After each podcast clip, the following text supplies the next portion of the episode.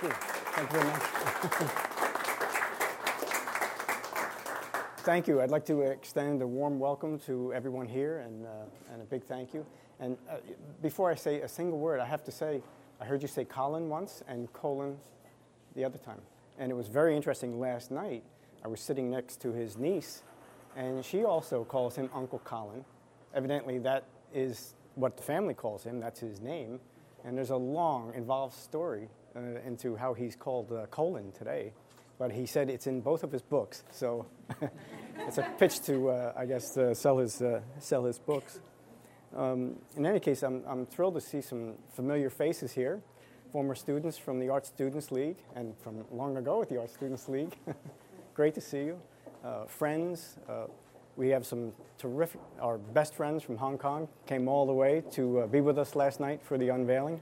Gabrielle and Peter Churchouse and uh, family. I have, you know, many family members here, so uh, thank you all for coming. Uh, this is strictly an informal talk, okay? I didn't write anything. I didn't practice anything. I figured it's my painting. I should be able to say something about it, you know? So um, uh, I was told that we would have sort of a question and answer at the end, but if you feel there's something that you want to ask along the way, uh, feel free, okay? Jump right in.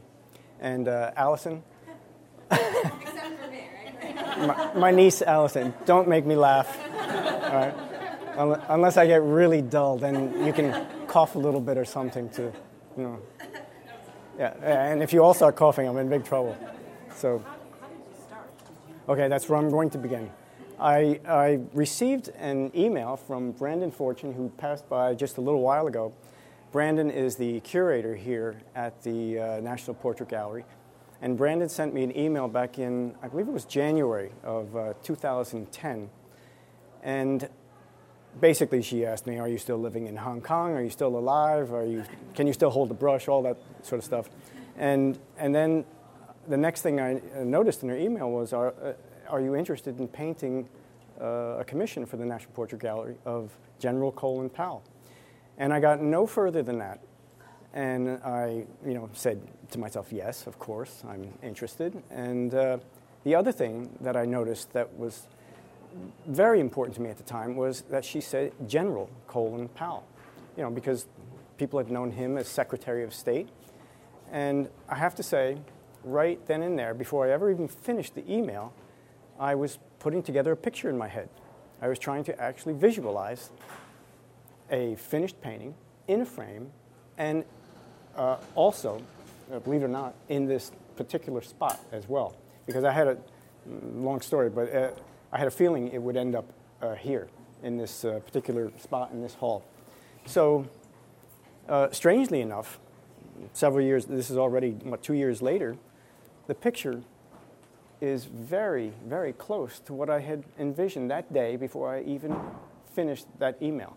You know, and in part because you know, I, again, I try to come up with the uh, the image in my head, and then I probably steer every uh, aspect of the portrait uh, toward that toward that goal. So uh, that was the beginning of it, getting the uh, email, and to go from there. The next thing was to ask whether General Powell would be interested in posing in his uniform, you know, because let's face it, uh, he had been a retired uh, general. He had not put the uniform on for 17 years, and I have a great story about that when I met him. He had not put the uniform on in 17 years, and uh, he was totally up for the idea. He said, absolutely, you know, because uh, this is the way he wanted to be remembered. On, a, on another note, before I get into the uniform, I have to say I had a chance to come by and visit the gallery. And just, uh, I was in Washington actually for two commissions at the same time. I was here to paint uh, uh, Justice Anthony Kennedy at the Supreme Court and Colin Powell. So I had sittings in the morning with one and sittings with the other in the afternoon. Yuka, you don't have to take notes. What are you doing? you drawing? Are you sketching me? Uh oh. Um, where was I? So, so uh, when I came by the gallery, uh, I remember there was a, an enormous, enormous portrait here by an artist named, oof, I'm trying to think of his name, uh, Kehinde Wiley, right? Thanks. And uh, it was of the rap star LL Cool J. Am I right? Right. And it was enormous. It's a, it's really a very dramatic painting, and I was uh, sort of bowled over by the, really the scale of it and uh, how striking it was when I first walked in. So the first thing that came to my mind was, in terms of painting Colin Powell, um, did I want to do him, you know, as, as a head and shoulders, a three quarters, uh, full length? The gallery left it up to me. Well, in looking at that painting of LL Cool J, I thought anyone who visited the gallery and didn't know much about American history would have looked at that painting and thought he was the most important American who ever lived, you know? So it right away ruled out doing a smaller portrait of him. And uh, again, the, port- the National Portrait Gallery literally left it up to me as to what size uh, I could do uh, for this uh, portrait.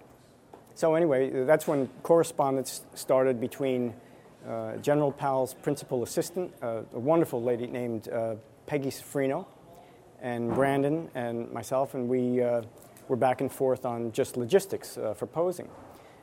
Uh, in June of that year, I came to the States for those sittings, and I had, I think, three sittings with General Powell uh, that, that first summer. He posed again the following summer, and they were in his office in Alexandria, Virginia.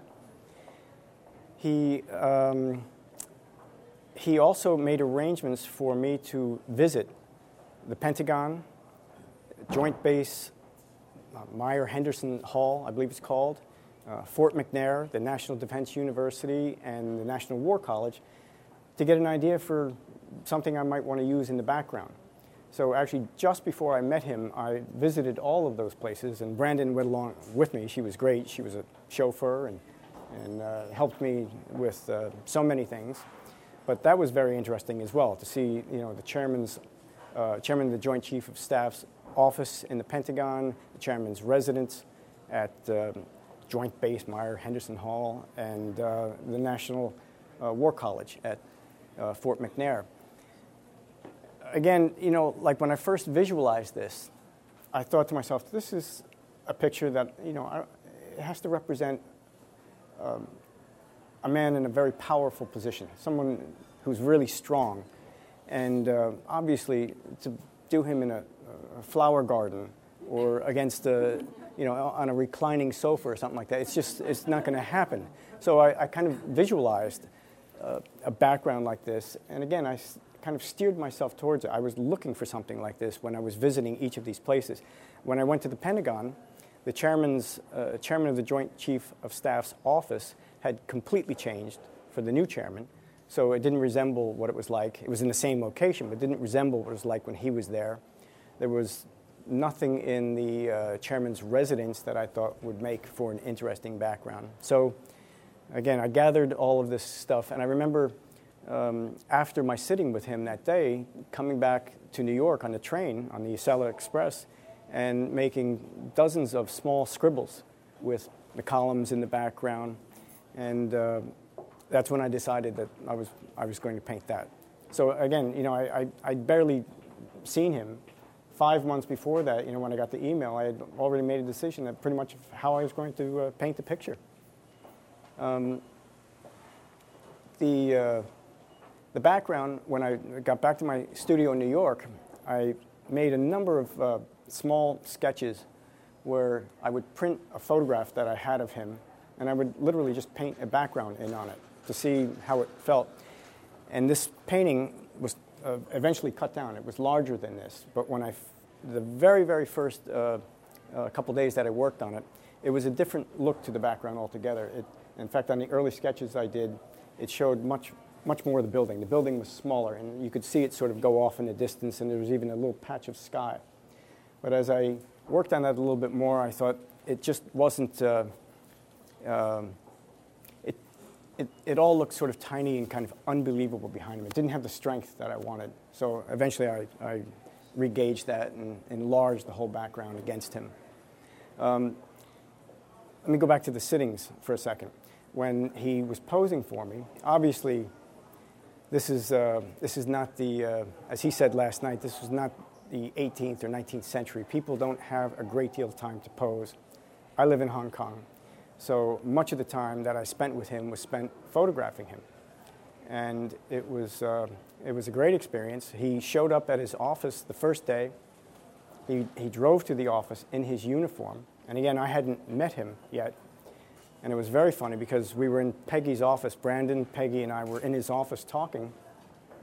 And all of a sudden, we see this arm pop around the doorway, just the arm. And the sleeve is up like this. And he shortly, eh, you know, we all started laughing. And then shortly, he follows it around and he says, you know, when you hang clothes in the closet for 20 years, they have a tendency to shrink. You know? Again, he hadn't put the uniform on in that long. And uh, uh, I'll get to another story about that. That's very funny because he, and he told us last night, he had the entire uniform on, but he had a pair of Italian loafers. And I knew I wanted to paint him, you know, probably full length. So I asked him to wear his uh, army shoes the next day, which are patent leather shoes. So he brought them, and uh, we knew something was wrong right away. As he was sitting down, they were, the heels and the soles were marking the, the floor, the rug in his, in his office, turning everything black. And he said, Oh, something's wrong here. I don't know. When he finally stood up in them, the soles and heels just crushed down like he'd stepped into chocolate or something like that. Just totally disintegrated and, and broke up. And so, you know, we did our best to sort of continue for a little while like that, but by the minute they disintegrated even more until even though they were tied, they popped open and he was able to just walk out of them. so it was just hysterical. You know, army issue shoes. And uh, so when he posed actually the next summer, uh, and I'll tell you why in a little while, when he posed next summer, he actually had to go to the PX and get a new pair of shoes. So, um, so as I said, I spent a great deal of time uh, photographing him in all different poses, all different lights. Again, most of them concentrating on a standing pose. Uh, I knew I did not want to do him in a seated pose, and I, again, I, I asked him, you know, uh, you know, how do you how do you normally stand? Obviously, you know, if you say to somebody, "Do you ever stand like this?" and they say no, then obviously you, you rule it out. But um, I I photographed him. Uh, a great deal. And then I did a couple sketches from life in his office, very, very quick sketches. I try to do that for absolutely every single painting that I do. I think there is maybe one painting that I can remember where I did not have the opportunity to sketch from life. Anything. I don't care if it's a scribble. Anything from life helps me a great deal in putting together the portrait. So the first sketch was something that just gave me general proportions for the entire figure and it was, uh, again, probably a five, ten minute sketch. The second portrait, however, was actually uh, in exactly this pose, exactly this pose, with his hands like this and facing the side. I had done a little bit more to the head and shoulders and just barely indicated his arms and his hands. But that came in so handy uh, to me later on and he was very funny because, you know, after 25 minutes, he said, let me see that thing. And he sort of grabs me. And, but again, that was a, a, a, very rewarding moment for me because as he looked at the sketch, he just lit up. I could see he, he liked it right away. And he said he, he, he did. So I, I knew I was on the right track. Later, when I was in Hong Kong and I actually stretched the canvas and started the painting, somehow I had changed my mind and decided that it should be a formal, a really formal portrait of him. So I'm going to talk about some of the changes I made to this thing along the way. It was, it was almost a nightmarish uh, uh, process from beginning to end because it started out he was facing the side even more, a little bit like this. He had one hand at his side, and his feet were together. And again, it was to give that sort of you know soldier, you know stiff kind of soldier look that I thought would really be a great way to go about it? Well, I had some doubts within the first couple months. In fact, Peter and Gabrielle, who are great friends of ours from Hong Kong, had a chance to see this almost from beginning to end, right? You saw it how many times? Half dozen times? And um, just changes all along the way. But I, I felt little by little that it was not him, that it wasn't the man that I remembered in the office, you know, because he has, there's a certain warmth to him. He's a, he's a very approachable man. And uh, he stands like this. all the time. He was doing it last night, right, while he was here. So I decided I was going to change it. And luckily, I had taken many, many uh, photographs of him, and I had this one sketch that I had done. So little by little, I started to make changes. I would sand out areas of the painting. The difficulty for me is I didn't make them all at the same time. I, I changed the one arm, I brought up the hands, then I brought his shoulders around a little bit more, I brought his head around a little bit more. Everything kept getting sanded out. I would lose the legs, then I would lose the arm, then I would lose the head. Then I, at one point, it's like he had no real legs or no real arm or no real head. It was just vanishing. And the same thing with the background. I made changes to that. And I was saying last night, over the course of nearly 18 months for this, I got to a point, I would say, maybe, maybe 12, 13 months into it, that I thought I had lost it. I didn't know whether I could even recover this. And uh, it was because, um, again, I, I almost lost my ability to figure out where to start. And I was saying last night, my son made some comments to me that were very funny, but it, it gave me a focus to go back to the head and start with just that, and then sort of work out from there. And that helped a tremendous, tremendous amount. I, you know, if once I caught his expression the way I wanted, the way I remembered it in his office, uh, then everything else sort of seemed to fall into place. Um, probably the last thing I did on it was cut it down. It was larger than the frame right now. It was a bigger uh, picture. And thank God I cut it down because it would never have gone out of our place in Hong Kong. Um, I put the stretchers together there, so in, inside, so it would not have made it out of the uh, out of the place. But uh, I cut it down to sort of enlarge him within the composition and make him stand out as more important. I didn't want the background to draw more attention than the figure. Um, let me think. Can you talk about his expression a little bit? Well, uh, yeah. I, in fact, I have a funny story about that. He, one of the things he asked me when I was in his office the first time was or one of the things he insisted upon, I should say, was that he wanted it to look like him, which is a strange thing. I've never had anyone say that to me, uh, but he said he wanted it to look like him, resemble him. And he had uh, referred to a number of portraits that had been painted of him in, in various uh, places. He's been painted uh, before, and there are also bronze uh, sculptures done of him. And he wanted me to take a look at some of them. And I was surprised that, except for one or two, there were very few that had a likeness that actually captured his, his likeness. And I thought, how odd. You know, ordinarily, you know, as Sargent used to say, you know, there's a touch of the caricature in, in every portrait, or every great portrait has a touch of the caricature. caricature. I thought to myself, you know, when you think of him, he has very distinctive characteristics that he should be an easy person to get a likeness of. You know, that, I'm talking about likeness even before the expression.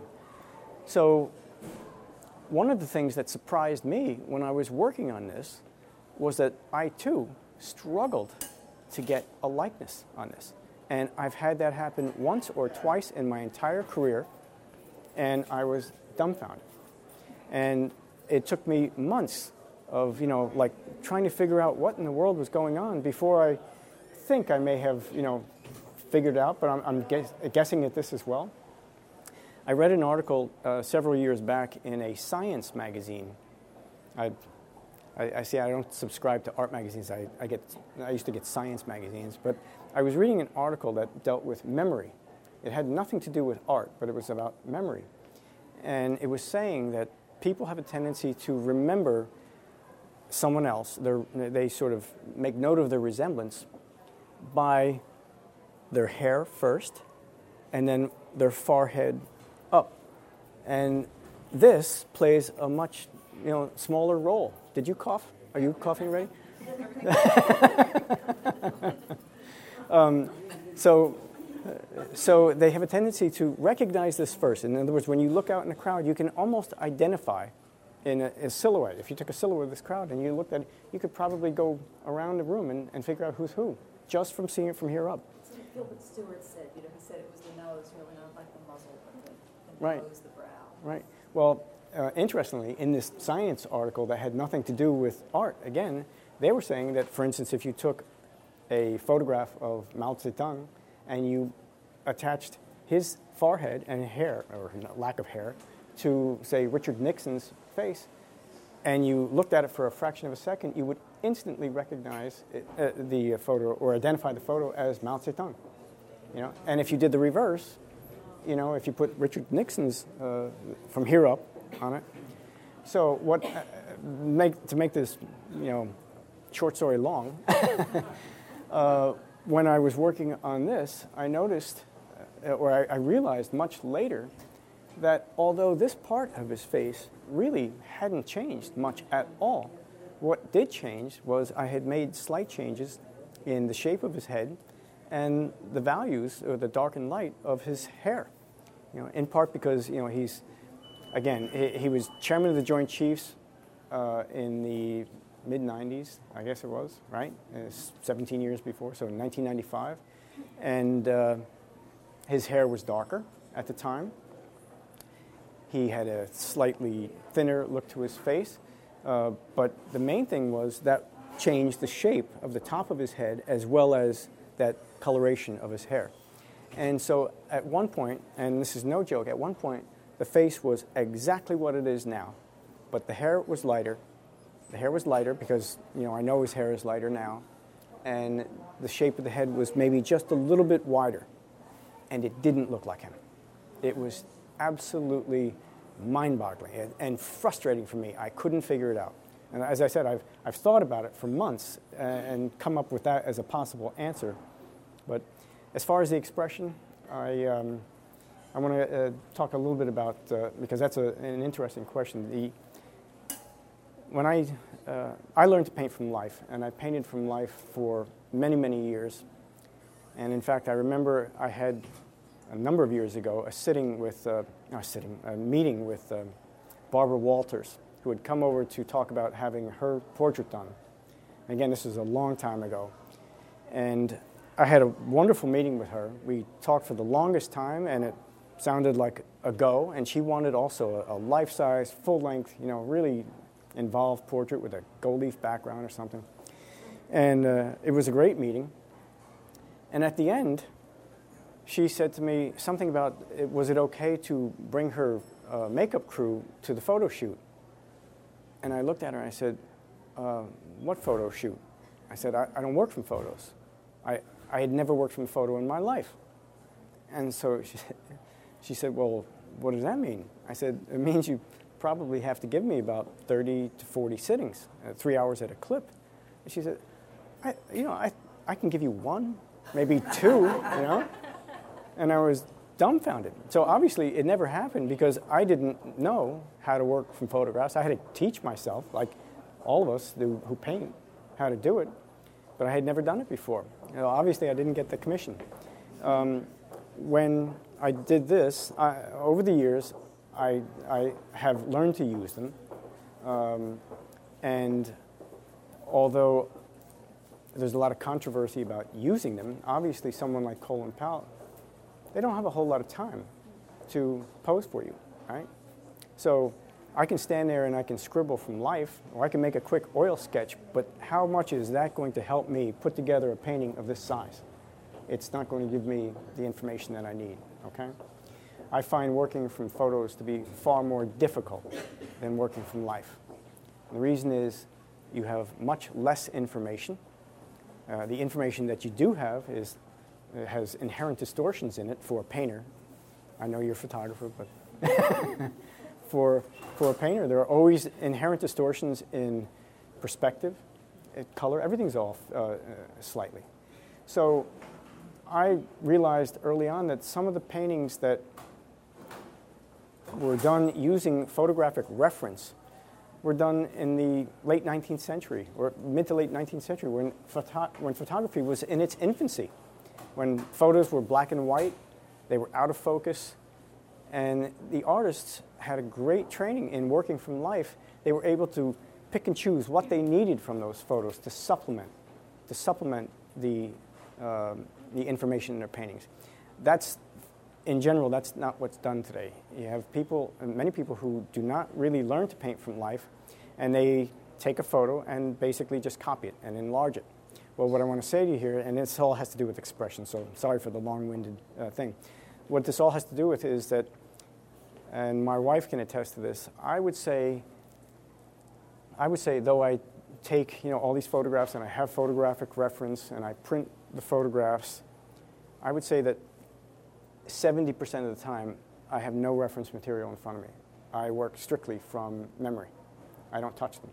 And as, again, as she can say, she can walk into the room five out of seven days of the week, and I'm there with nothing, just working on a painting, just pushing paint around.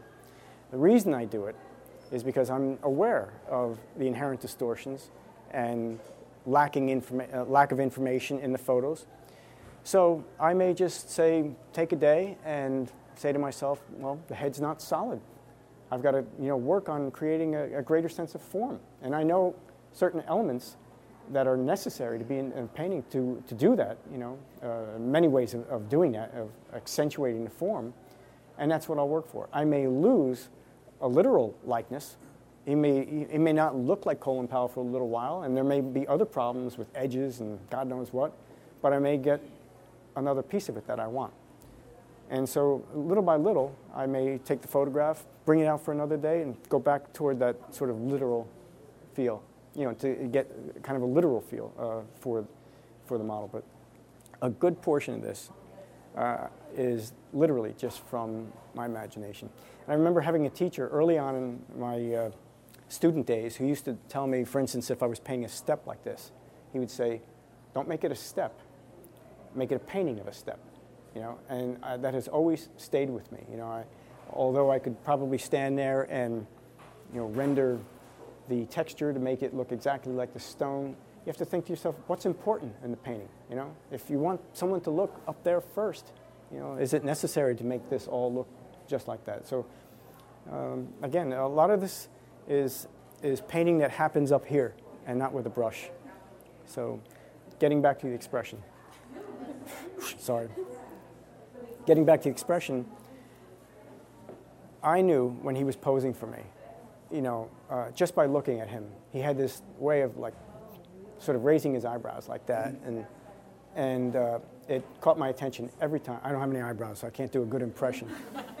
but uh, he would sort of like pull up his eyebrow like that, and I, and this sort of highlight hid in his eye, and just that look. Every time he would turn, I'd ask him a question. He'd turn to me like that. I knew that's what I had to try to uh, get in the painting so it was for me potluck. I mean, I just literally push paint around, changing edges, changing lighting, um, hundreds of times until I actually get the feel.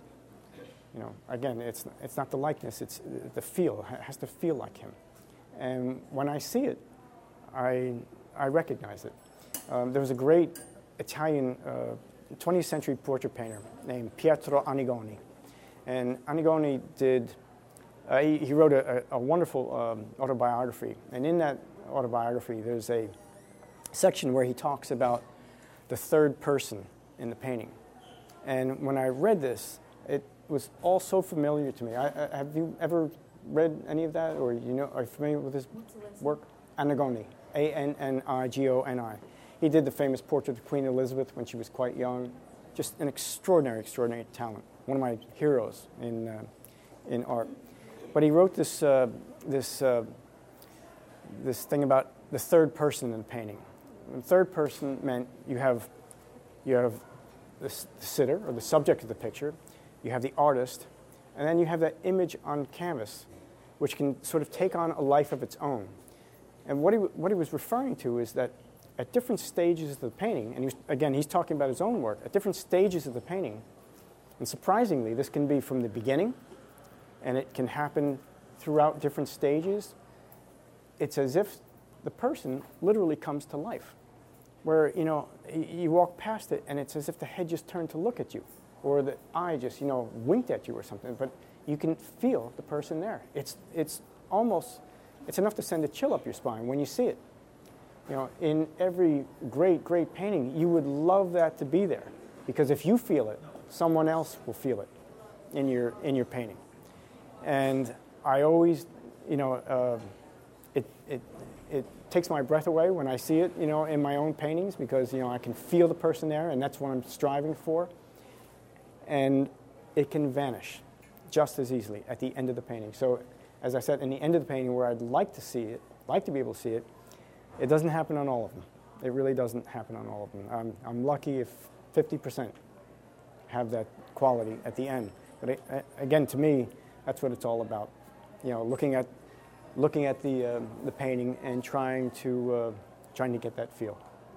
So, um, I don't. Uh, is this going on too long for everybody? Because I can. Uh, huh? Uh, anybody want to ask another question? He you can. be summing up the observer. He's a general. He's looking at the troops or the person who's speaking with them and making a decision about that person. Someone, uh, someone made a comment to me when I had just finished it that he had this look of, I've got you in my sights, you know, like gun sights or something like that. And I guess that's, that's the man, you know. The only thing I question, Yeah. uh, having spent six years in the reserves, you always had your have your hat on outdoors. Hat on outdoors. That's right. I, you know, I, I I, think a general would be the same.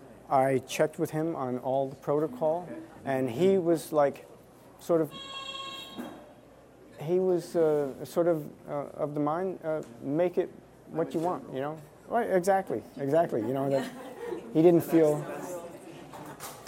You know, I, I as I said, I, I started out with a more formal look of him because I thought that was the way to go, you know, as a, as a military man. But I kept thinking, you know, this, this is him. He just did this all the time. Not in the sense that it was really at ease, where he, you know, you know, was like this, but just sort of a gentle kind of, you know, pose like this. And so that's what I strove for in the picture. Um, Ron, I think that all the pentimento there is not wasted because it animates it. You know, it looks, he almost has a pyramidal form to him. And Well- it gives an energy and emotion and a little bit of a halo. And the other thing that's interesting too is the does everybody understand what she's saying by that? The, the pentimenti, that pentimenti means the changes. In other words, if, if I take like the edge of the, of the uh, uh, leg here and I decide it's got to come out a little bit, so maybe I indicate it with another stroke like that to make it a little bit wider. Those changes show indecision on the part of the artist. And there's a lot of value in that, especially in this day and age where you have painters that, um, well, not all of them, obviously, but uh, you have painters that enlarge a photograph sort of like by tracing an outline and then just, you know, it's like uh, coloring it in, you know, uh, by, by number. It just goes up and it doesn't show those changes. So the changes themselves actually add to the value of the picture, I guess, I It's an suppose. energy. The other thing I think was challenging for this was because you're looking up at him. You know, you know, I know I spent that couple of years looking up. Ber- you Ber- know, by the way, Bernice was one of my most talented students years and years ago at the league.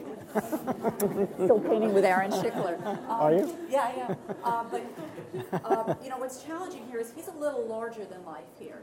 You know, the painting of George Bush, which I adore upstairs that you have, is a little more life size, but this one is larger than life. Yeah. So when you go larger than life, you can get a little mo- little monstrous looking. You have to be careful. You know, it can look monumental and imposing, or it can look a little grotesque. And I think the other piece is the top of the head. Because you're looking up at it, you probably had to make it a little larger than when you were looking at it. Very- So it doesn't look like a microcephalic. Yes, that's a, that's a very that's a microcephalic. Well, you know. Yeah, yeah, yeah, sure. Uh, I'm one. no, you're not. no, I'm kidding. Anyway, uh, she has a, an excellent point there, and it, has to do. The, the size of this actually has to do with you never really know what the final resting place of the portrait may be. This is actually a very tight space. This is a small corridor, right? And the painting is just barely off the floor. We were in the National Gallery the other day, right? And how many Van Dycks did we see, or you know, uh, enormous portraits where you know the bottom of the portrait is this high off the ground in an enormous, enormous room. Well, if it should end up in a spot like that, which is probably more um, suited to a, a portrait this size, then uh, then it will look even better. So what I try to do is imagine what's best for you know the life of a portrait like this. You know, uh, Um, I certainly didn't want to do him under life size because then they start to look like a toy soldier, right? Even life size, even just 100% life size in a big space looks under life size. Um, many of Sargent's paintings, even though they are technically life size, you get at a great distance from them and the heads look very tiny. So I, I didn't want that. And, uh, and also, again, you never know what situation the painting is going to hang in in terms of if this were tipped forward, again, you'd have a different feel for it. Last night at the unveiling, I was a little upset because it was actually tipped back.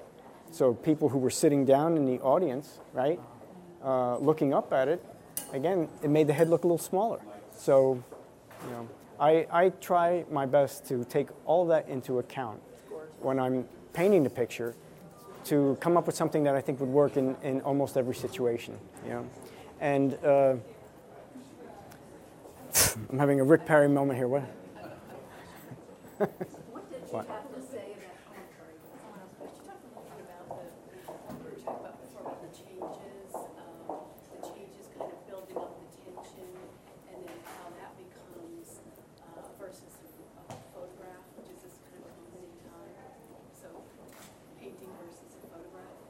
Um, that's a tough question, uh, Lois. I mean, I mean they, they told me here that I had to uh, speak quickly. yeah. I'm, I'm supposed to keep this brief because the world is supposed to end soon, right? Yeah. Oh, no, I'm kidding. Um, well, that's a tough question. Let me take an easier one first. What did he have to say, like when he saw it finished, when it was completed? Well, he actually-? Since I live in Hong Kong, uh, obviously I had to send him a photograph for approval. And so I sent it to Peggy, his, uh, his assistant. And he was away at the time, so I heard back from Peggy first. And in many instances, it's the people that surround uh, the, the uh, sitters of the paintings that are most important because they know, they know them so well. So Peggy got back to me right away saying she just couldn't believe it, that it was him. That, uh, you know, it was his lips, it was his, you know, look in his eye, it was his, and he always stands like, so I knew, you know, I felt like I was on the right track. When he saw it, when he saw a photo of it, he basically listened to everyone around him, you know, go on and on about it. And he goes, you know, he was just going, yeah, yeah, yeah, yeah, yeah, I like it. He's a military man, you know, I mean, uh, but he was, he actually saw the finished painting last night for the first time. He, he did not want to see it until last night. He wanted to see it, you know, uh, with everyone around, and so he did not make a special trip here to see it by himself. He, he wanted it to be a surprise for him and his entire family. So, So it was a very positive reaction. oh yes, oh yes, he was he was thrilled. Ron, a couple Yeah. of technical things. I see, just three quick things. Yeah. See you had time to get it varnished. No, it's not varnished. It's not varnished. It is not varnished. No. Wow, okay, that's, that could, okay. Well, I'll, I'll explain that to you. The um, years ago, I had a painting that I had done of someone, and uh, I never varnished them. Technically, you cannot apply a varnish for at least a year um, if you can wait. And, and actually, it's more complex than that because it depends what you've used as a painting medium as well. But if you wait at least a year, or two years, or five years, or ten years, all the better. And the reason is that the oil paint, after a period of about a year, begins to uh, polymerize and become insoluble. So that if you put on varnish on top, that varnish later on, if it discolors, if it darkens or yellows, can be removed, and the restorer will know where that varnish stops and where the painting begins. You know, it's not easy to take it away. If instead, can everybody hear me? I'm sorry, I'm going to hoarse here. Um, if instead, let's say you worked on this for six months and, uh, and you varnished it right away, the varnish and the, the paint, the oil and the paint would fuse. And so when they, when it, if it had to be cleaned later on, there's a very good chance they could remove especially delicate uh, surface layers of, say, glazes or scumbles. I mean, you, you probably know there's a very famous story about the Mona Lisa. Um, it's, I'm sure it's just a story, but it's a good one. But supposedly uh, Edgar, uh, Edgar Degas and a group of his uh, pupils petitioned the, uh, the Louvre over the cleaning of, of the Mona Lisa in, uh, in the late 1800s. And um, the uh, museum went ahead and did it anyway. And supposedly, this is when she lost her eyebrows.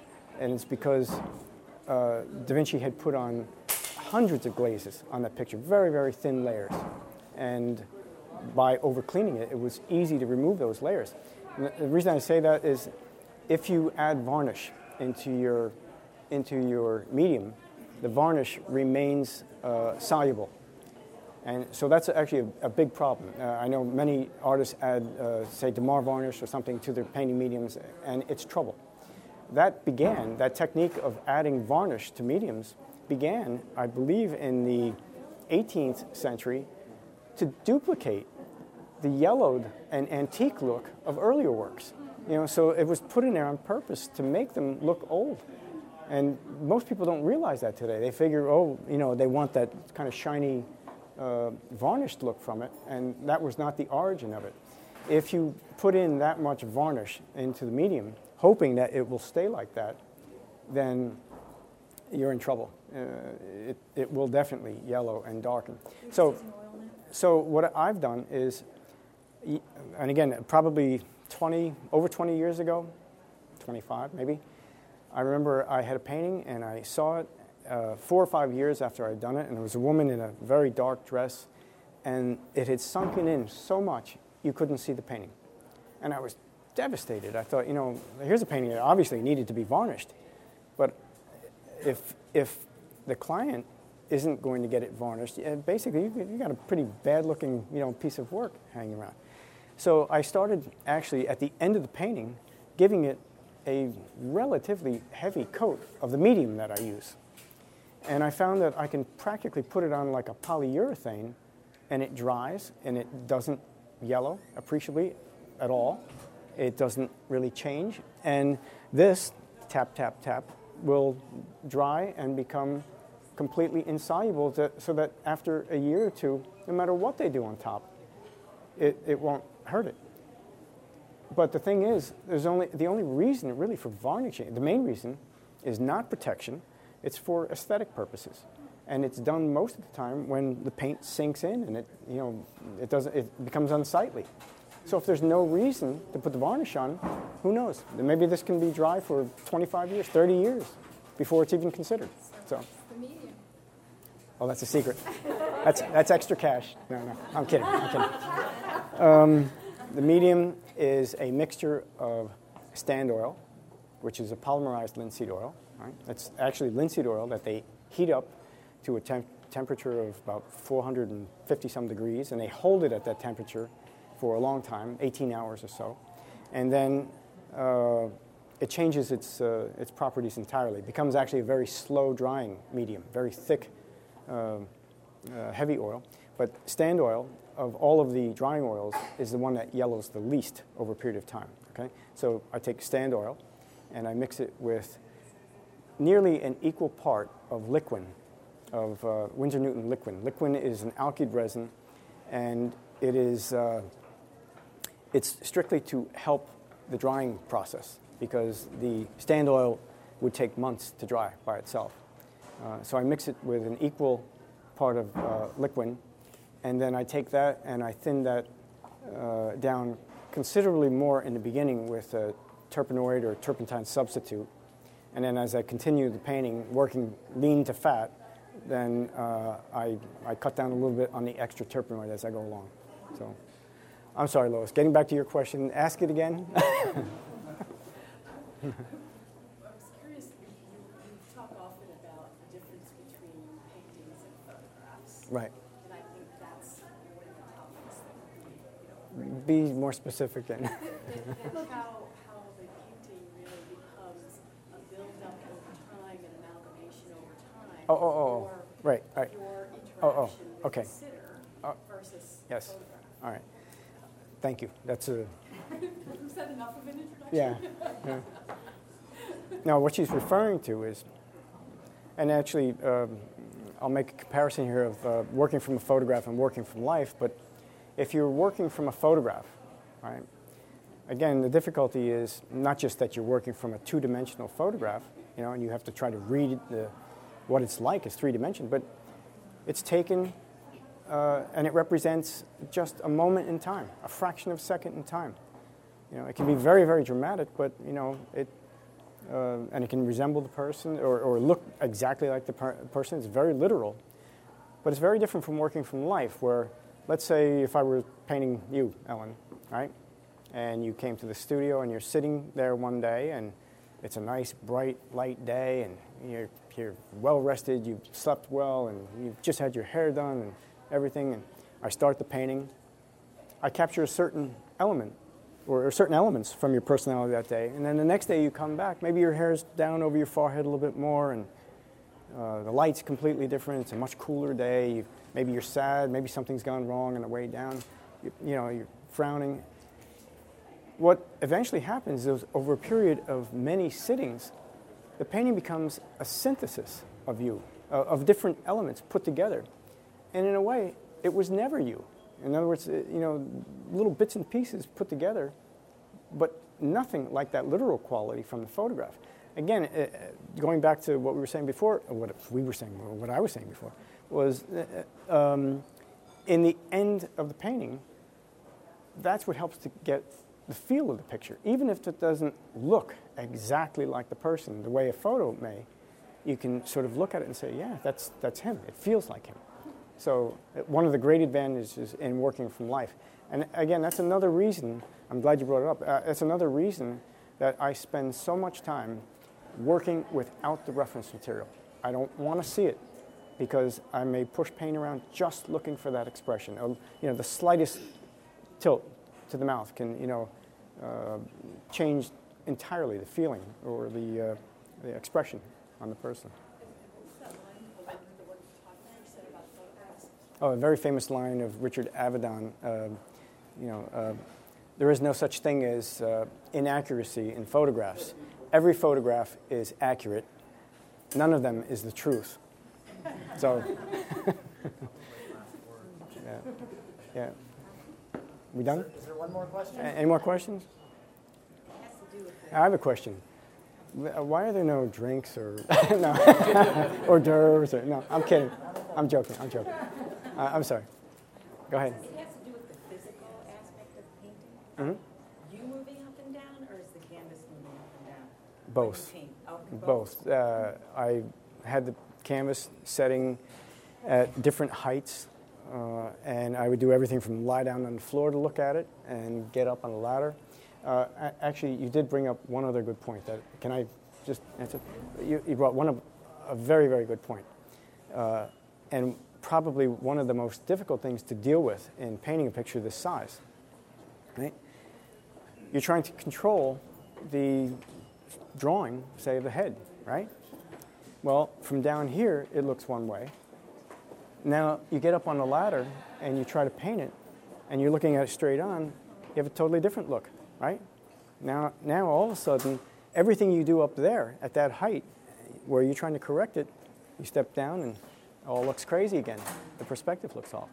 So what I would find myself doing uh, quite a bit, and another good use of photography actually, was to photograph it constantly and try to see how those proportions were working. I could tell right away if I was making the head a little too long or thin or a little too wide, and it went back and forth just because of that.